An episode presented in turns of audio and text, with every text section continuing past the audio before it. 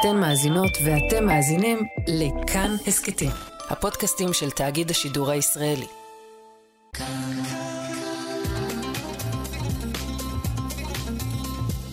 כאן תרבות. בואו נניח לרגע את הספר ונקשיב. עכשיו, מה שכרוך. כאן תרבות.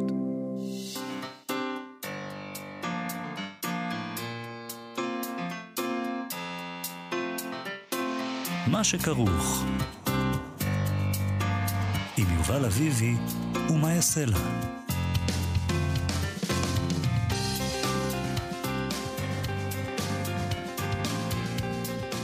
שלום צהריים טובים, אנחנו מה שכרוך, מגזין הספרות היומי של כאן תרבות. אתם מאזינים לנו ב-104.9 או ב-105.3 FM. אפשר גם להאזין לנו כהסכת באתר, באפליקציה של כאן ובכל יישומוני ההסכתים. איתי אשת איתנו על ההפקה, על הביצוע הטכני, משה מושקוביץ. שלום לכם, שלום יובל. שלום מאיה, אנחנו נדבר היום על שדים ורוחות, שזה נושא שאני מחבב. את מחבבת שדים ורוחות? כן, מאוד. רק... אני מופתעת לזה שאתה אומר שאתה מחבב. מה, מה יש לו לחבב? אוקיי. את יודעת שאחת הסדרות האהובות עליי זה סופרנטשורל, זו הסדרה הכי גרועה שאפשר לדמיין, Mm, על שדים ורוחות. mm. אתה מאמין בזה? במה? בשדים בשדים ורוחות? ב- ורוחות. לא, מה פתאום. יפה, את מאמינה? ברור. גם, בתל... גם בתלמוד האמינו, ואנחנו מהמם. נדבר על זה עם חיה גלבוע בפינה קוראת לסדר. אה, היא תלמד אותנו קצת על הגישה של התלמוד לשדים ורוחות, ואם להסתמך על הפינות הקודמות שלה, כנראה שבתלמוד צודקים, ולכן גם את ואני טועה. כי הם צדקו עד היום בהכל. לא יודעת אם זה עניין של צדק. נגיד עין הרע. עין הרע. אם אתה מאמין בעין הרע, זה עובד. אם אתה לא מאמין, זה לא עובד, הרי. אז אתה יודע, אז עדיף לא להאמין. נכון. אבל אתה יודע, אמונה זה. אמונה. מי שמאמין לא מפחד. אנחנו נדבר גם עם אה, מתי שמואלוף, אה, משורר וסופר שחי בברלין, על כתיבה בעברית בברלין כרגע, על החובה לכתוב ב- בעברית בברלין כרגע. בכלל, על כתיבה בעברית מחוץ לישראל, כפי שהיא משתקפת בגיליון החדש של כתב העת, אה, אה, ש- אה, הכיוון מזרח, שהוא... לא, אה, אבל זה לא רק עניין של הכתיבה בעברית, המזרחיות, כל נכון. הגיליון הזה עוסק במזרחיות. במזרחיות, בהגירה ה- ה- מזרחית. בדיוק. בעברית מחוץ לישראל, בכל נכון. מיני מקומות, בברלין, בקולומביה, בקנדה, בארצות הברית, אה, תוניס, יש שם גם התייחסות, אה, פחות עניין של אה, הגירה של אה, בעיראק, קצת קשה להגר לעיראק כרגע מישראל, אבל אם אתם מתאמצים אולי תצליחו. בקיצור, הוא ערך את הגיליון הזה, אנחנו נדבר איתו על כל הדברים האלה. נכון. אה, אבל אנחנו ממשיכים משהו שהתחלנו איתו אתמול, דיווחנו אתמול על פניית היועצת המשפטית של עיריית חיפה. חיפה. חיפה. חיפה. אה, היא פנתה לבית הגפן בעניין השקת הספר הפירוגון של כל המכאן, אירוע שאמור היה להתקיים שם ב-15 בפברואר, והיו מחאות כנגדו מצד משפחות שכולות. נזכיר, מדובר בספר של כל המכאן כאמור, סופר אירי גדול, אה, שאחרי שהוא פגש שני אבות שכולים, ישראלי ופלסטיני, הוא כתב את הספר הזה, הוא כתב על החברות בין השניים האלה ועל הסיפור שלהם, והדבר הזה מקומם חלק מהאנשים. אז כפי שצפינו אתמול, עיריית חי... חיפה הודיעה על דחיית אה, אירוע ההשקה, שבו היו אמורים להשתתף עורכת הדין עמל עורבי, רמי אלחנן, הודה בשאראת, אסף גברון וחנה ספרן. כן, בהארץ דיווחו שמהאגודה לזכויות האזרח פנו ליועצת המשפטית של עיריית חיפה במכתב שבו הם טענו שההתערבות בתכני האירוע בבית הגפן היא פסולה. שזו מילה חריפה. ממש לא בחלו במילים. כן, האגודה לזכויות האזרח, הלכו עד הסוף, זה פסול. הם כתבו, זה שמאל קלאסי. הם כתבו שאין כל סמכות להתערב בתוכן אומנותי, תרבותי או עיוני של אירועים אשר מתקיימים במוסדות התרבות בחיפה, גם אם אלה נערכים במתקני העירייה או נתמכים על ידה. על העירייה לחזור בה מכוונתה לבטל אירוע השקת הספר העוסק, גם אם בעקיפין, בסכסוך הישראלי-פלסטיני שהתקיים בבית הגפן בעיר ולהימנע מצנזורו. הם כותבים שם ראשי מוסדות תרבות זכאים לעצמאות מרבית. בשיקול הדעת המקצועי-אומנותי המסור בידיהם, והם אינם כפופים לראש העירייה או למי מעובדיה בקבלת החלטותיהם. ככה במכתב של אגודה לזכויות האזרח, מסתמן ש... הם טעו, כן. מסתמן שהם טעו, מסתמן. שהמציאות, המציאות אה, מתנגשת עם המכתב הזה. היו גם כאלה שברכו על ההחלטה. נכון. אה, למשל, יושב ראש סניף הליכוד בחיפה, יניב בן שושן, שאמר שהוא מברך על הביטול. יחד עם זאת, הוא אומר, לא ייתכן שכל פעם ניגרר אחרי קומץ קיצוני, הזוי ומטורלל. אני קורא לכולם לחזק את סיעת הליכוד בבחירות הקרובות. כמובן, זה. מאוד קשור. כן? זה קורה, לא, זה מאוד קשור, כי הוא מתחייב. כן. ברגע שאני בחר נעשה מהפכה בתחום התרבות בעיר, וכל אירוע הסתה במסווה של תרבות ואומנות יסולק מהעיר, ככה הוא מבטיח, זה זה סיסמת יופי הבחירות שלו. שמפחדים ככה מספרות. זה פשוט מדהים. אני, אני, כמה מתערבים שאף אחד מהאנשים האלה לא קרא את הספר. מוכנה אה. לשים כסף, כן. הם, הם אפילו, אני, אני רוצה לעשות, אה, לשאול בעירייה, בקרב האנשים שמעורבים, מי מהם שמע על כל המכאן לפני האירוע אל הזה. תתנסה, אל תתנסה. עורך דין- המכאן זה האיש שכתב את הספר סובב לו העולם הגדול. נכון, ספר אחד נהדר. הספרים היפים אי נכון, פעם. יצא בעם עובד. ספר נפלא, כן. עורך דין אה, דרור אוחנה, נציג עוצמה יהודית בעיר, גם הם, לא גם רק להם יש הליכוד. נציגות, יפה, כן. כן, מה הוא אמר? מה שהיה לא יהיה. Mm, אה, אני מברך את הגורמים הרלוונטיים בעירייה שהגיעו להחלטה הנכונה על דחיית האירוע. המביש, המביש, שתוכנן להתקיים בבית הגפן, השקת ספר, כן? מביש. לא, תראה, אם היו משיקים את, אה, לא יודעת מה, זה ספר נאצי, אז... קאמפף. למשל, אבל פה זה לא המקרה. לא. טוב, אה, זה מעניין כמה דו-קיום מאיים עלינו בעצם. אה, טוב, אירוע השקה יתקיים. זה מה שאני... זאת הכותרת בעצם. יתקיים בהחלט. הוא פשוט לא יתקיים בבית הגפן. פורום המשפחות השכולות, הישראלי-פלסטיני, הודיע שהם מודים לבית הגפן על תמיכתם ומאבקם למען חופש הביטוי. הם בטוחים ששיתוף הפעולה יימשך בעתיד, והם יקיימו עוד אירועים לקידום השלום. הם אמרו, אנחנו מצרים על החלטת עיריית חיפה ועל הלחץ שמפעילים גופים מחרחרי שנאה, ריב ומלחמה. מאידך נציין כי הופעל לחץ גדול מצד תושבי חיפה והסביבה לקיים את האירוע, וגל התמיכה מצד אזרחים מרגש אותנו ומחמם את הלב. חברי הפורום קוראים לדיאלוג, לפיוס, להקשבה הדדית ולשלום, דווקא בימים אה, מורכבים אלה. לא נעצור, לא נרפה ולא נחדול. זה לא ייגמר עד שנדבר, ואנחנו נדבר. אז האירוע התקיים מתי שהוא אמור היה להתקיים, ב-15 בפברואר. אה, פשוט התקיים במרכז מוסאווה, בחיפה. אני. צופה שעוד אה, כן, נשמע כן, על האירוע כן, הזה. כן, אני חושבת שזה לא ילך בשקט. אה, יש שם אה, בטח... תשמע, אירוע. אנחנו בוא- קיבלנו את הספר הזה אתמול. נכון, והתחלנו לקרוא בו, זה לא ספר קצר. לא. זה אה, אולי צריכה להיות המחאה האמיתית. כן, יש לו הרבה מה להגיד לכל המכאן. אבל בוא נקרא ממנו קצת. נראה מה כל כך מפחיד. יאללה. אנחנו, הספר הזה הוא פרגמנטים, אה, מורכב מפרגמנטים. פרגמנטים הם קשורים זה בזה כמובן, אנחנו נת, אה, נקרא מההתחלה, כי קראנו את ההתחלה של הספר. אה, פרגמנט מספר 4. קצת על ציפורים. כן. נתחיל. ערוגת גה כתומה הייתה מורכבת ממין כיס של עור פרה, בגודל כיסוי עין, שנוקבו בו חורים קטנים ודרכם הושחלו רצועות עור. רועי צאן עיצבו את ערוגת כדי להבריח בעזרתן חיות טרף מעדריהם המשוטטים. הרועה החזיק את הכיס בשמאלו ואת המיתרים בימינו. אימון רב נדרש כדי להפעיל את ערוגתקה בדייקנות. לאחר שהניח היורה אבן בכיס, הוא הידק אותו במשיכה של רצועות האור, ואז סובב אותו במעגל רחב מעל ראשו פעמים אחדות, עד לרגע שבו האבן השתחררה באופן טבעי. הכיס נפתח והאבן עפה. היו רועים שיכלו לפגוע במטרה שגודלה כגודל עין של טן ממרחק 200 צעדים. הרוגתקה הפכה במהרה לחלק מאומנות המלחמה. יכולתה להצית מדרון תלול וחומות ירי הפכה אותה לכלי חיוני במתקפות על ערים מבוצרות. ליגיונות של קלעים לטווח רחוק הועסקו במלאכה. הם עטו שריון שכיסה את כל גופם ונשאו במרכבות עמוסות אבנים. כשלא ניתן היה עוד לעבור בשטח בגלל חפירים, תעלות, גאיות מדבר יבשים, גדות נהר תלולות, גושי סלעים שפוזרו על פני הסל... הדרכים, ירדו מהמרכבות והלכו ברגל כששקים מקושטים מוטלים על כתפיהם. השק העמוק, העמוק ביותר הכיל 200 אבנים קטנות. בהכנה לקרב היה מקובל לצבוע אבן אחת לפחות. הקמע הונח בתחתית השק כשהכלה יצאה למלחמה, בתקווה שלעולם הוא לא יגיע לאבן האחרונה. קטע 5 בשולי המערכה גויסו ילדים בני 8, 9, 10 לירות בציפורים ארצה. הם חיכו ליד ודיות, התחבאו בשיחים מדבריים, ירו אבנים מחומות מבוצרות. הם ירו בתורים, בסלבים, בציפורי שיר. היו ציפורים שנלכדו בעודן בחיים. הן נאספו והושמו בכלובים עשויים עץ, ועיניהן נעקרו כדי שיטעו לחשוב שלילה תמידי שורר. ואז פוטמו בגרעינים במשך ימים רבים.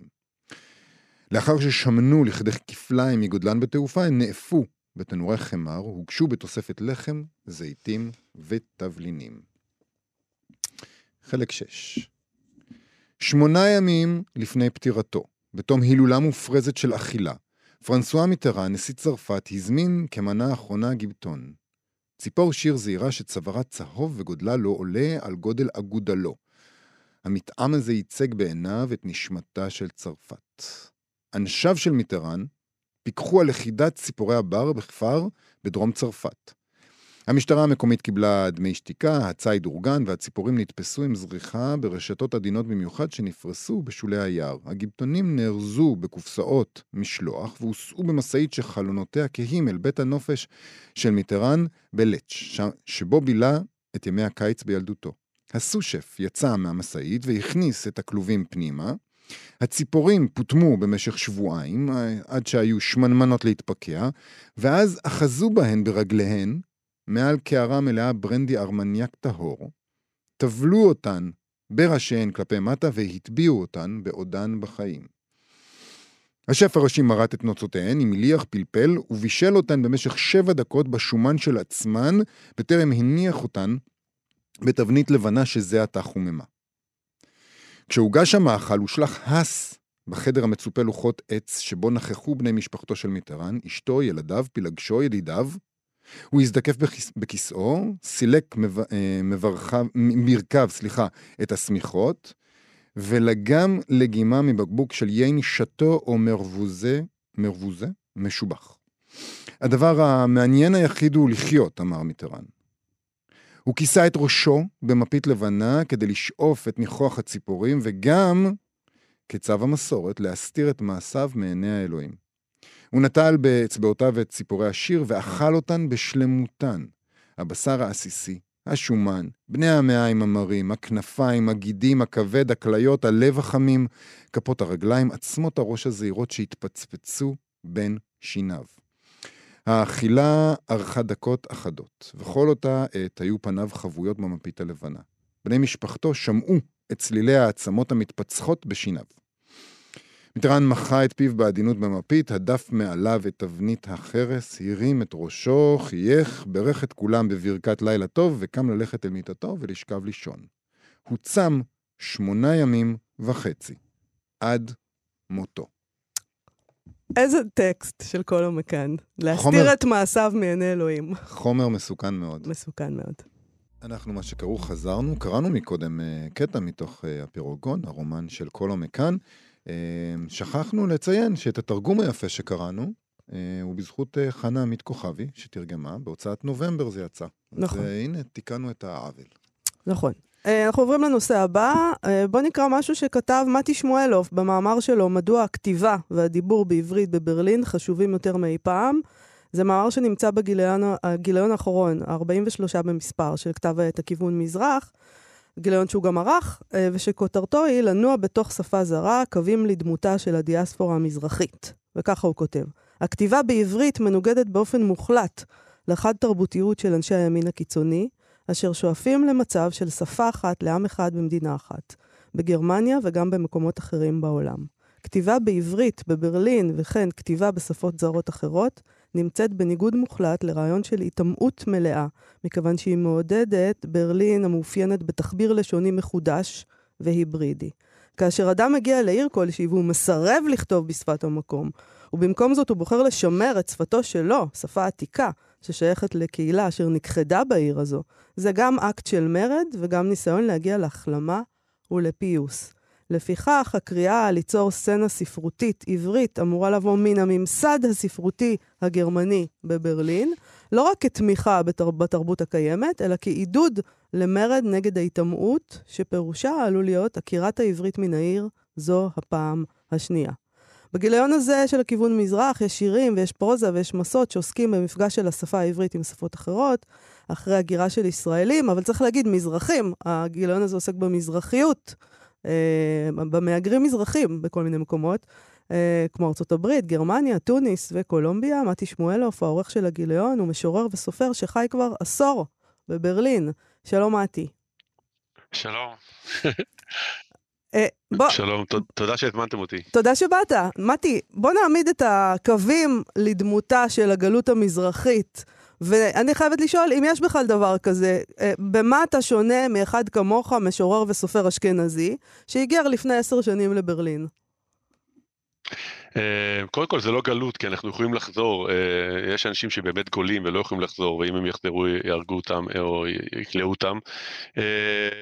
תראי, יש לי היסטוריה אחרת, נגיד אמי נולדה בבגדד, אז נגיד יש להם משורר דורי מנור, או משוררים אחרים שגרים היום בברלין, ויש להם סיפור משפחתי אחר.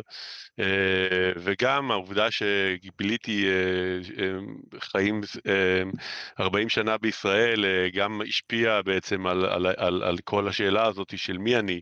למשל לא למדתי דבר על שלושה מדינות מהם המשפחה שלי הגיעה, עיראק, איראן וסוריה בבית ספר.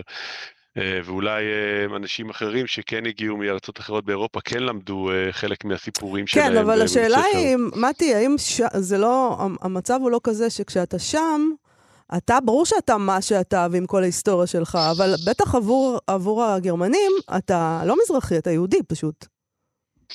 נכון, וזה באמת אה, אחד הדברים שאני אה, כתבתי עליהם במאמר הפותח, שאין שום אה, ידע על, על למשל על השירה והספרות של יהודי עיראק או יהודי סוריה או יהודי תימן, גם, ב, גם לפני הקמת מדינת ישראל וגם אחריה, הייתי באירוע אה, באוניברסיטת פוצדם, ושאלתי מי המשורר המזרחי הכי גדול שגר בישראל וזכה בפרס ישראל לספרות, והם לא ידעו, הם כן ידעו מי זה נתן זך, הם ידעו מי זה יהודה עמיחי.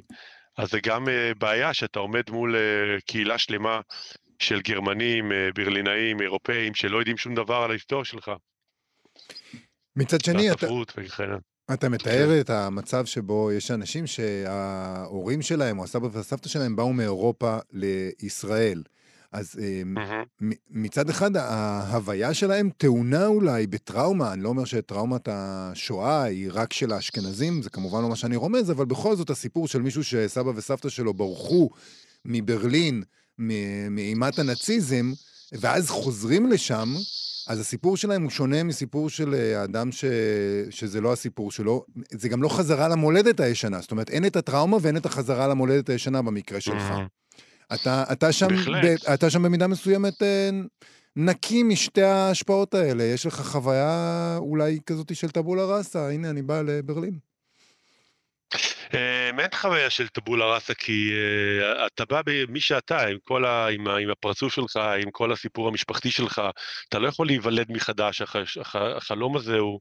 הוא מרתק, אבל uh, יש, uh, אנחנו, uh, uh, כמו שאמרנו, נוף מולדתנו uh, במובן מסוים, יש איזשהו איזה מרחב מאוד צר שאתה יכול אולי להיוולד מחדש, שהוא מרחב לשוני ותרבותי, אבל uh, אני חושב שיש לי את כל האמפתיה ו... ו, ואי אפשר לגור בברלין, כמו שכבר אמרתי כמה פעמים, בלי להרגיש את מה שקרה בשואה, אבל יש לי סיפור אחר, למשל המהגר האשכנזי אה, לברלין שחוזר למולדתו, למולדת אה, הוריו או סבו וסבתו, אה, יכול להגיד הנה ברחוב הזה באורניאן שטראסה גרה סבתא שלי, הנה זה הבית, להצביע עליו, ואני לא יכול להצביע על הרחוב שסבתא שלי הגיעה מבגדד או או אה, אה, במשעד מאיראן או אה, בדמשק, כך שיש לנו חוויה מאוד מאוד מרתק, מרתקת, עמוקה וטעונה במטענים רגשיים גדולים, במיוחד אחרי השמדת העם, שרובו באמת כאילו כל השאלה האשכנזית, אבל... אבל אני נמצא בעצם בגלות אה, מסוימת כן מהארצות שמהם הגיעו אה, סבי וסבתי, בעוד שהוא יכול לחזור אה, כיום לגרמניה שהיא מדינה דמוקרטית ולבקר במקומות האלו. כן, צעיר, תהיה, צעיר, צעיר מזרחי, צעירה מזרחית בישראל שרוצים לעזוב את ישראל. לא יכולים לעבור לכור מחצבתם אה, בבגדד או בסוריה, או... זה לא אפשרי. אתם, אתם, המזרחים, חייבים לעבור למקום של האשכנזים. הם יכולים גם להישאר. הם יכולים להישאר בישראל. כן. נכון, אני, דווקא יש אופציה שלישית שהיא מרתקת והזכרת אותה מאיה. יש מאמר של יגאל נזרי בעצם על, על החזרה של האמן והכותב והטבח רפרם חדד לתוניס. כן. נכון. כאופציה מרתקת. ובטח כאופציה גם של יצירה מרתקת. ואני שמח שהוא השתתף בגיליון, ולכן גם המאמר הזה פותח את הגיליון. ויגאל נאיזי עצמו גם מתגורר מחוץ לישראל, אני חושב שהוא מתגורר בקנדה, והוא יוצר, ובזמנו ערך אסופה מאוד מרתקת על חזות מזרחית בהוצאת בבל. ויש גם אופציה נוספת, ללכת לצד ג', מה שנקרא, או צד ד' במקרה מה שלנו. זה צד ד'? קולומביה, למשל. זה. גם, גם, גם שם. קולומביה. מה, קולומביה בסדר, נכון, אה, הגירה אה, רגילה. הגירה רגילה, בדיוק. מי ידע שאנחנו יכולים לעשות את זה? לא לארצות שבהם היה את לא איפה הנאציזם. שרצחו אותנו. לא Mm. הארצות שבהן אה, אנחנו לא יכולים להיכנס עכשיו, מדינות ערב, לא ישראל. צד ד', כן, נקרא לזה ככה אולי. אנחנו מדברים על יחזקאל רחמים, שבעצם יש לנו שירים בסופה הזאת שלו מ- אה, אה, משלושה ספרים שהוא הוציא בהוצאת פרדס, ספרי שירה, וכן, אפשר לשמוע את הנדודים שלו, את, אה, את השמות של הבתי קפה מ- אה, מקולומביה, את החולדות ש, שהוא מתאר אה, במסעות שלו בדרום אמריקה, ו... והכל נכנס לתוך, לתוך הגיליון הזה, כי יש גם כאלו שנודדים, יש כאלה שהם נוודים, יש גם שירים של אה, רפאל עזרן מברצלונה, אה, ויש גם את הקהילה המז- המזרחית המרתקת בברלין, שהילה עמית, אסף דבורי, אה, טלי יוקבי שגרה בקיל ומפרסמת בישראל, ופרסמה כבר כמה ספרים. אה, אז אתם, ויש, אה, אני רוצה ש- להבין, מתי, אתם כן. כאילו לעצמכם, הקהילה המזרחית בברלין, הזכרת את דורי מנור, דורי מנור לא מוזמן לפגישות בעצם? אתם אה, לא אה, מתערבבים עם אשכנזים אה, שם? האמת היא שערכתי את זה די, אה, אה, די ברשת, אבל, אה, אבל דורי מנור דווקא ערך גיליון מרתק על דיאספורה וכלל אותי וחלק מהמשתתפים שהזכרו פה עם יצירות אחרות, ו- ואנחנו נפגשים דווקא ו- ומדברים, ואני לא חושב שזה כדי להפריד, אני חושב שזה כדי לצ- לצייר, אני לא יכול, אני לא יכול להפוך להיות אה, דורי מנור עם ההיסטוריה אה, של המשפחה שלו, והוא לא יכול להפוך להיות מתי שמואלף עם ההיסטוריה שלי. אז אנחנו כן צריכים הכרה בהיסטוריה השונה שלנו, אבל אנחנו בהחלט נפגשים, כי זה מקום קטן וזה קהילה קטנה. תשמע, גם אתם מאוחדים בקשר למשהו אחד שאתה כותב עליו במאמר שלך, על פרדוקס בעצם, ששניכם אה. מאוחדים בו. אתה אומר בעצם שהכתיבה בעברית היא הכרזה על אי-היטמעות. כשאתה כותב עברית בברלין, אתה מכריז על אי-ההיטמעות המלאה שלך בברלין.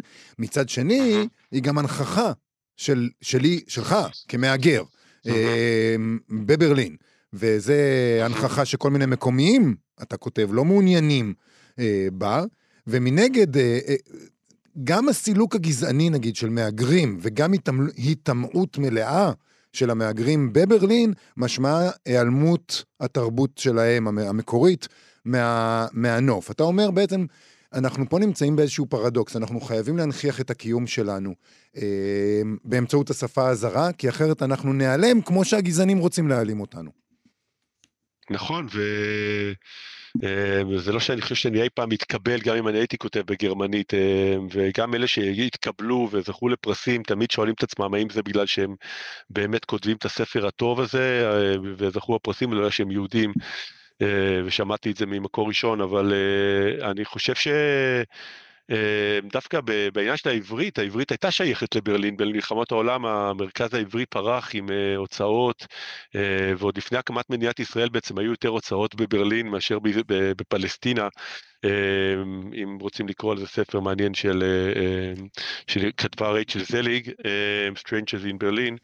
אני, אה, אז דווקא יש כן מקור לחזור אליו, ואני הולך לעמוד, לערוך על זה סימפוזיון באפריל, על בעצם איך יידיש ו- ועברית, בעצם מה הקשר בין המרכז היידיש, יידישי והעברי של היום למרכז שפרח בין מלחמות העולם בברלין. אז אה, יש נקודת רפרנס, אבל אתם צודקים, כאילו הימין הקיצוני רואה את זה כשפה אחת ל- ל- לעם אחד עם... אה, במקום אחד, ו...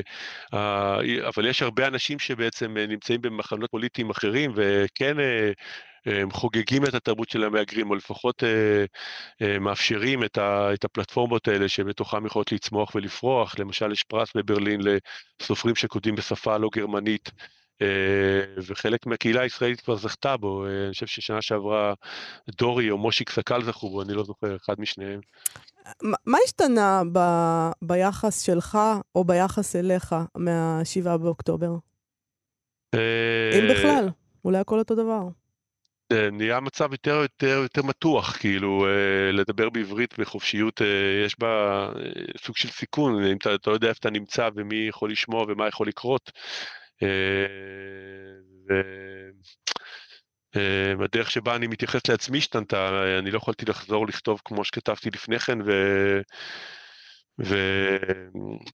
וכתבתי על זה, מצאתי עצמי פתאום כותב מאמרים במקום לכתוב אה, דברים שהייתי אמור לכתוב אחרים. אה, כתבתי מאמרים בעיתונות הגרמנית על, ה... על איך זה מרגיש להיות בדיאספורה אחרי 7 באוקטובר. אה, מקום מאוד מאוד קשה, זה לא פשוט, מקום מאוד לימינלי ו... וקשה גם ליצור, נגיד עכשיו לחגוג כתב עת בזמן שאתה מקבל חדשות הבוקר ש... נפטרו 30 אה, חטופים, והאם העסקה הזאת תעבור או לא, והאם אפשר בכלל לחגוג יצירות ספרותיות שמתפרסמות בישראל אה, ברגעים כאלו שיש מלחמה. אני לא יודע, אני, אני משתדל לעזור לכתב עת הזה, לקבל את העיתות שלו ו, וגם לשתף את המחשבות שלי ברשת החברתית על המלחמה ועל האי ודאות ועל, ועל ההזדהות שלי עם, ה, עם הקורבנות שלה. יש בגיליון הזה גם את המקרה, את הכיוון ההפוך. משוררת גרמניה שכותבת uh, בעברית, נכון? כן, קונדולה שיפר, משוררת וגם מתרגמת, היא בעצם אחת המתרגמות הכי פולטות היום בגרמניה של ספרי שירה uh, שמתרגמים לגרמנית, היא תרגמה את תרצה אתר ועוד uh, אחרים. היא כותבת, הדת שלי כותב... מדברת ולובשת עברית, זוהי השפה שקוראת אותי, לעבור אליה, קוראת בשמי כמושכת בבגדיי, בלתי אפשרי למשול בה. בגדול זה חותר תחת הנושא של, ה... של הגיליון, לא? זה להכניס פנימה משהו שהוא... שהוא לא דמות המהגר לשם שכותב בעברית חרף כל הנסיבות שאתה מתאר עכשיו. כן, כי uh, זה דווקא היופי של הדיאספורה שמאפשרת, uh, אתה מכיר פתאום אפשרויות שלא יכולת לדמיין. Uh, פתאום אתה רואה גרמ, uh, גרמנים וגרמניות שכותבות בעברית, ואתה, ואז אנחנו נחשפים לעברית שאנחנו לא מכירים, לאפשרויות בעברית שלא הכרנו, העברית שלה היא מאוד מאוד, אני בטוח שאתה ומאיה, כשקראתם את זה, זה פעם ראשונה שפגשתם בכזאת עברית, כזאת אפשרות, זה לא עברית של כל יום בעברית, זה לא עברית גבוהה, זה עברית שהיא קצת מקראית, והיא, והיא, והיא, והיא נראית לנו קצת אחרת, ואצלי זה, הרעיון שלי היה, הגיליון הזה, הוא באמת מדבר על, ה, על ההקשר היהודי-ערבי והמזרחי, אבל גם על, על ההקשר הדיאספורי, ויש בו גם אה, יוצרים ש... ויוצרות, במיוחד אה, אה, שבחרתי, שנראו לי מעניינות להציג לקהל הישראלי כדי, אה, כדי ללמד שהעברית היא לא קשורה רק לדת יהודית או למקום של ישראל, אלא קשורה גם לאנשים שיש להם את החיבה ואת האהבה העזה הזאת לעברית. יש לי חברים גרמנים שאני פוגש אותם ומדבר איתם רק עברית, הם לא מדברים איתי גרמנית ולא אנגלית, וזה מטריד אותי, זה... לא כל השנה הולכים ולא מדברים אף אחד בעברית, ואז הם פוגשים אותי, הם מדברים רק עברית, ויש להם עברית מעולה, ואני אומר, וואו. עברית מקראית. כן, גם אין להם את הטעויות בעברית שיש לנו, שדוברים אותה כשפת אם, פשוט התרגלנו להם. לא, אולי אין להם סלנג. אין להם סלנג, הם מדברים פשוט... אבל נוצר משהו אחר. הם יודעים זכר ונקבה, מספרים. הנה, קראת זוהי, אבל הזוהי זה באנגלית שקראת, נכון. זה באותיות לטיניות או גרמניות. כמו השם, זוהי. לא יודע למה התכוונה. נכון, ואז אתה, אבל לעברית עכשיו, מי שקראת את זה, הם שמעו את זה בעברית. הם לא ידעו שהיא רצתה דווקא להסביר את השם של זוהי. Uh, והיא מתרגמת גם מעולה, נגיד יש לי שיר שאני מדבר על הבת שלי ואני אומר לה, זה ים, ביתי, זה ים, והיא תרגמה את זה לגרמנים, דס איז ים, שפונגן אובר מיין מאר, כאילו תקפצו מעל הים, מעל הים בגרמנית, אז היא אחרי זה הוסיפה עוד מה זה ים בגרמנית, אבל הרגע הראשון זה עברית שהם לא יודעים מה זה ים, כתוב G-A-M, הם לא יודעים מה זה כאילו, ולכן היא גם, היא, היא סירקה עם האזהרה שלי, עם, ה, עם השפה הזאת, שהיא, שהיא גם העברית שנכנסת לתוך הגרמנית, היא מתרגמת מאוד יצירתית, מאוד uh, עסוקה גם, היא עושה, צריך לדבר איתה הרבה לפני, שתרגמה את הספר שלי, הייתי צריך לדבר איתה שנתיים לפני, כי צריך לעמוד בתור כדי להיכנס לשם. מתי שמואלוב, אה, לנוע בתוך שפה זרה, קווים לדמותה של הדיאספורה המזרחית, אה, הכיוון אה, מזרח גיליון שאתה ערכת ויש בו הרבה ממה שדיברנו ועוד יותר מזה. תודה רבה לך על השיחה הזאת. תודה רבה, אני רק אוסיף שזה בעורכת ראשית, שולה קשת קשי, ויצא בהוצאת אחותי למען נשים בישראל. תודה תודה, רבה לך. מתי. להתראות. תודה רבה לשניכם, תודה, להתראות. ביי. ביי. עכשיו במה שכרוך. קוראת לסדר. אנחנו מה שכרוך חזרנו אל קוראת לסדר, פינת התלמוד שלנו עם חיה גלבוע. שלום חיה. שלום יובל, פינ- היי מאיה. שלום. פינה מפחידה היום, שדים ורוחות, זה מה שאת מביאה לנו. עשית מה שביקשתי ממך? שמת שום על השולחן? אה, וירטואלי נקרא לזה. כן. אני נושא את השום בתוכי, תמיד. כן, אנחנו הולכים לדבר היום על כל מה שאסור לדבר עליו, על אה, עין הרע ועל שדים. כי עצם זה שמדברים עליהם, זה קורה להם, זה הבעיה. זה יוצר את הפתח, דרכו הם נכנסים. אז קדימה, בואי ניצור את הפתח.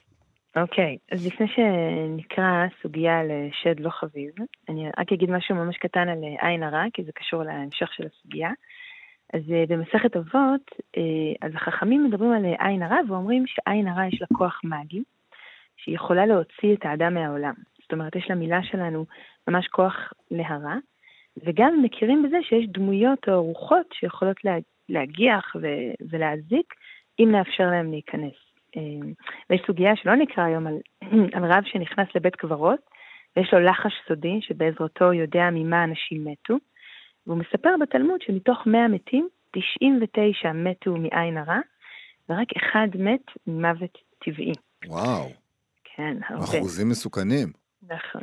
וכן, אני חושבת שזה מעניין, כי היצירה של חז"ל היא מאוד אינטלקטואלית. ואפשר אנשים שכלתניים, בדיוק, מה מה להם ול... שהיא לא חלחלה, נכון, אבל אה, כן, אנחנו נקרא היום סוגיה, ויש הרבה סוגיות בתלמוד, שאפשר ממש להרגיש שמתחת למעטה השכלתני, יש להם אה, היקסמות ופחד מתופעות שאי אפשר להסביר אותן. אני חייב אבל רגע לשאול, לשאול אותך לפני, לפני זה, אמ, האם באמת באמת הם, אה, הם, הם, הם מאמינים בזה, זאת אומרת, הם רואים בזה משהו שצריך לטפל בו, או שהם אומרים לעצמם, זה משהו שאנשים, שאותם אנחנו משרתים הרי עם, ה, עם הכתיבה שלנו, אנחנו מתעסקים בסוגיות שמעסיקות את האנשים, אנחנו פותרים להם את העניינים האלה. אומרים לעצמם, בסדר, זה, אנשים מאמינים בזה, אז אנחנו חייבים להתייחס לזה. שאלה מעולה, אני לא יודעת להגיד, אני חושבת שהדמויות בתלמוד הן באותו הזמן הדמויות שכותבות את התלמוד, אבל הן ניזונות מחוויות החיים שלהן, אז הם גם הקהל של עצמם. Mm, אז קשה להפריד, אבל תראה, יש קערות השבעה כן. שממש מצאו, שכתוב עליהם קמעות ופסוקים, והיו שמים אותם במיטות של תינוקות, או מחזיקים אותם בבית, מתוך אמונה שחייבים להגן על עצמנו מפני שדים. אז כנראה שזו הייתה אמונה מבוססת אצלהם. אז בואי ניגש לסוגיה.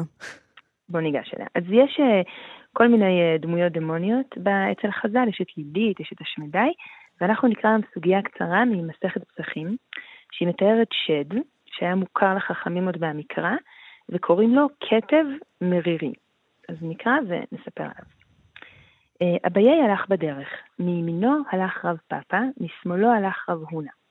ראה אביי שכתב מרירי הולך ובא לצד שמאל שלו. לקח אביי את רב פאפא והעביר אותו לצד שמאל, ואת רב הונא העביר לצד ימין. אמר רב פאפא לאביי, במה אני שונה? שלא, חשש, שלא חששת שכתב מרירי יזיק לי? השיב לו אביי, אני יודע שהשעה קיימת לך. אוקיי, אז בוא נתחיל בכתב. מרירי. מה הסיפור כן. של הכתב הזה? אז דבר ראשון, המקור של השם כתב הוא, הוא מקראי. הוא מוזכר גם בספר דברים וגם בתהילים וגם אצל הנביאים, ולפי ההקשר התנ"כי כנראה שהפירוש של התופעה הזאת כתב היא מגפה, מגפה כאילו ממש דבר, מחלה קשה, וגם חץ. וחז"ל בעצם לוקחים את המושג כתב וממש הופכים אותו לדמות, ומוסיפים לה את שם המשפחה מרירי, שזה כנראה קשור לחיצים שהיו נשלחים בקרב, שבקצה שלהם היה רעל, שנקרא מרירי, שבעצם חוץ מהחטא שפוגע, נוסף עליו עוד, אה, עוד רעל שמוסיף כאב או מסכן את מי שנפצע. והם מספרים לנו בתלמוד כמה דברים עליו. דבר ראשון, שהוא יופיע במהלך היום ולא בלילה, כמו שאנחנו חושבות על אה, שדים. כן, כמו בצהריים, בחום הגדול, בקיץ. כן, בדיוק, Mhm. זה ממש הרגע שבו הוא מופיע. מהמם. התקופה בשנה שהוא הכי מחבב, זה תקופת בין בין המצרים. המצרים, נכון. שזה פחד י"ז אלוהים. בתמוז, תשעה באב, כן. נכון, ו... ויש לו מראה מאוד מיוחד. יש לו כל מיני תיאורים, אבל התיאור שחוזר על עצמו זה שהוא שד שיש לו אמ, הרבה מאוד עיניים עליו ושיער. וזה כנראה גם קשור למונח אה, עין הרע, אה, עין הבישה, שהזכרנו לפני. אז זה כן. כתר. עכשיו, הסוגיה הזאת היא נורא מעניינת בעיניי, כי היא מדברת על שלושת החכמים שמסתובבים בדרך. אז דבר ראשון, הם לא מוגנים. הם לא במרחב סגור של בית מדרש, הם בחוץ, וזה כבר הופך אותם ליותר פגיעים. עכשיו, אביי הוא הדמות הבכירה יותר, והוא רואה את השד. כנראה שבשלב הזה שני החכמים האחרים לא מבחינים בשד. זאת אומרת, גם היכולת להבחין בשד מתקרב היא כנראה, היא לא משהו שלכל אחד יש, והוא מבין שהשד הולך להתמקם בצד שמאל. שזה היה הצד שבו רב הונא הלך לו בנחת, בלי להבין שעוד רגע משהו הולך לטפס עליו. עכשיו, אביי, לפחות מהטקסט, הוא לא נבהל, הוא לא צועק, הוא עושה חישוב מאוד מהיר בראש, והוא אומר, אוקיי, השד הזה, עם הכוח שלו, הוא מוגבל ביכולת שלו לפגוע. זאת אומרת, עוצמת הפגיעה של העין הרע או של השד, כנראה גם קשורה בכמה האדם עצמו פגיע. זאת אומרת, יש אנשים שעין הרע תזיק להם פחות, או יש אנשים שהשד יזיק להם פחות. והבעיה היא פשוט מחליף בין רב פאפה, שכנראה הוא דמות יותר חסינה, לבין רב הונא, שהוא כנראה יותר פגיע. עכשיו, רב פאפה מבין מה קרה, והוא שואל את אביי, באיזה קטע סיכנת אותי? כן. ואביי עונה לו, תשמע, לך השעה קיימת, שזה כנראה בפירוש של אה, חז"ל, אתה מוגן, או בגלל הדברים הטובים שאתה עושה, או בגלל מבנה האישיות שלך. אבל יש בך משהו פנימי שהוא יותר חסין לעין הרע או לשד שזה, שמגיע. שזה נורא מעניין, כי זה, זה בעצם מה שזה עושה, זה אומר לנו, למי שקורא את הסוגיה, אי אפשר, אה, אנחנו לא מוגנים מפני דברים שיקפצו עלינו, מפני עין הרע שמישהו ישים עלינו. היכולת היחידה להתגונן היא לפתח איזושהי איכות פנימית, או לעשות דברים טובים, וזה זה מה שיכול להגן עלינו. זה השעה מעניין. קיימת לך, זה אומר שהוא הוא יותר צדיק מידידו מימין, והוא יכול לעמוד בזה? זה יכול להיות או שעשית דברים טובים, או שאתה שייך לשושלת Mm. מכובדת, ואז יש לך מין זכות אבות כזאת, או זכות אימהות שמגינה עליך. אני גם, מעניין אותי לקרוא את זה, שיש בו משהו, פשוט פחות פגיע. כאילו, אני, יש לי חברים כאלה שכשאני דופקת על עץ ואומרת חמסה חמסה עין הרע, הם אומרים, "אה, אני לא נותן לזה בכלל להיכנס, אני פועל מבפנים החוצה. אני לא חושש מהמבט החיצוני עליי. יש בזה משהו אני- אבל מאוד מעליב, זאת אומרת, מה... ברצינות, אתה חושב ש... זה כמו, זה קצת מזכיר לי את הכיתה, נכון? כיתת בית ספר, שיש שם תלמידים חזקים, והמורה אומרת, אה, אלה תלמידים חזקים, לא צריך להשקיע בהם, הם יבינו את הכפל ואת החיבור, אה, אנחנו נשקיע ב... נג, נג, נגונן על החלשים. איפה זה הכיתה הזאת? איפה היא? כי בדרך כלל זה הפוך. פיגורטיבית, אוקיי, נגיד. לא, מעניין אותי אה, בדרך כלל זה הפוך? ברור, יכול להיות. בדרך כלל החלשים נשרכים מאחור ומשקיעים בחזקים. איפה הבאת את הסוגיה שלך עכשיו? אני הבאתי את הסוגיה שלי אוקיי. מה... מהחוויה הלא Mm. אישית שלי. מצאתי. אבל אוקיי. יש מין קטע כזה שהילד שמגנים עליו אומר, היי, הלו, גם אני צריך הגנה. נכון. זה בדיוק מה שהוא אומר, אגב, בסוגיה כן. הזאת. נכון. א', אתה יודע, אפשר גם לקרוא את הסוגיה הזאת שאומרת שאביי עשה את החילוף, לא כי הוא חס על רב הונא, כי הוא הבין שאם השד יתקוף וינצח, הוא הבא בתור, הוא עומד בין שניהם. אז יכול להיות שזה לגמרי קשור לזה שהוא רצה לוודא שהוא מוגן. אבל אה, אתה יודע, אני גם חושבת על התקופה שאנחנו נמצאים בה כרגע.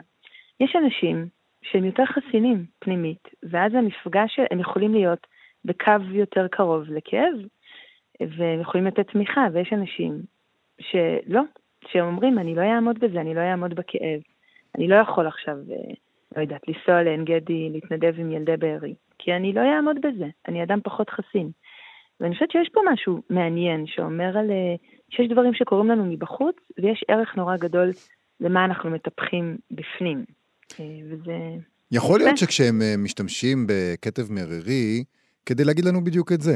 להגיד לנו, בסדר, אנחנו מדברים על אה, שדים ורוחות רפאים ו- וכל הדברים האלה שהם על-טבעיים, אבל בעצם אנחנו מדברים על משהו מאוד מאוד טבעי ואתם צריכים להבין אותו לגבי החיים. אתם צריכים להסתכל מסביבכם ולראות אילו קשיים החיים עומדים להערים על האנשים שמסביבכם, מי מהם יכול להתמודד עם זה ועל מי אתם צריכים להגן ביתר שאת? לומר, לומר שכתב מרירי הוא פיגורה.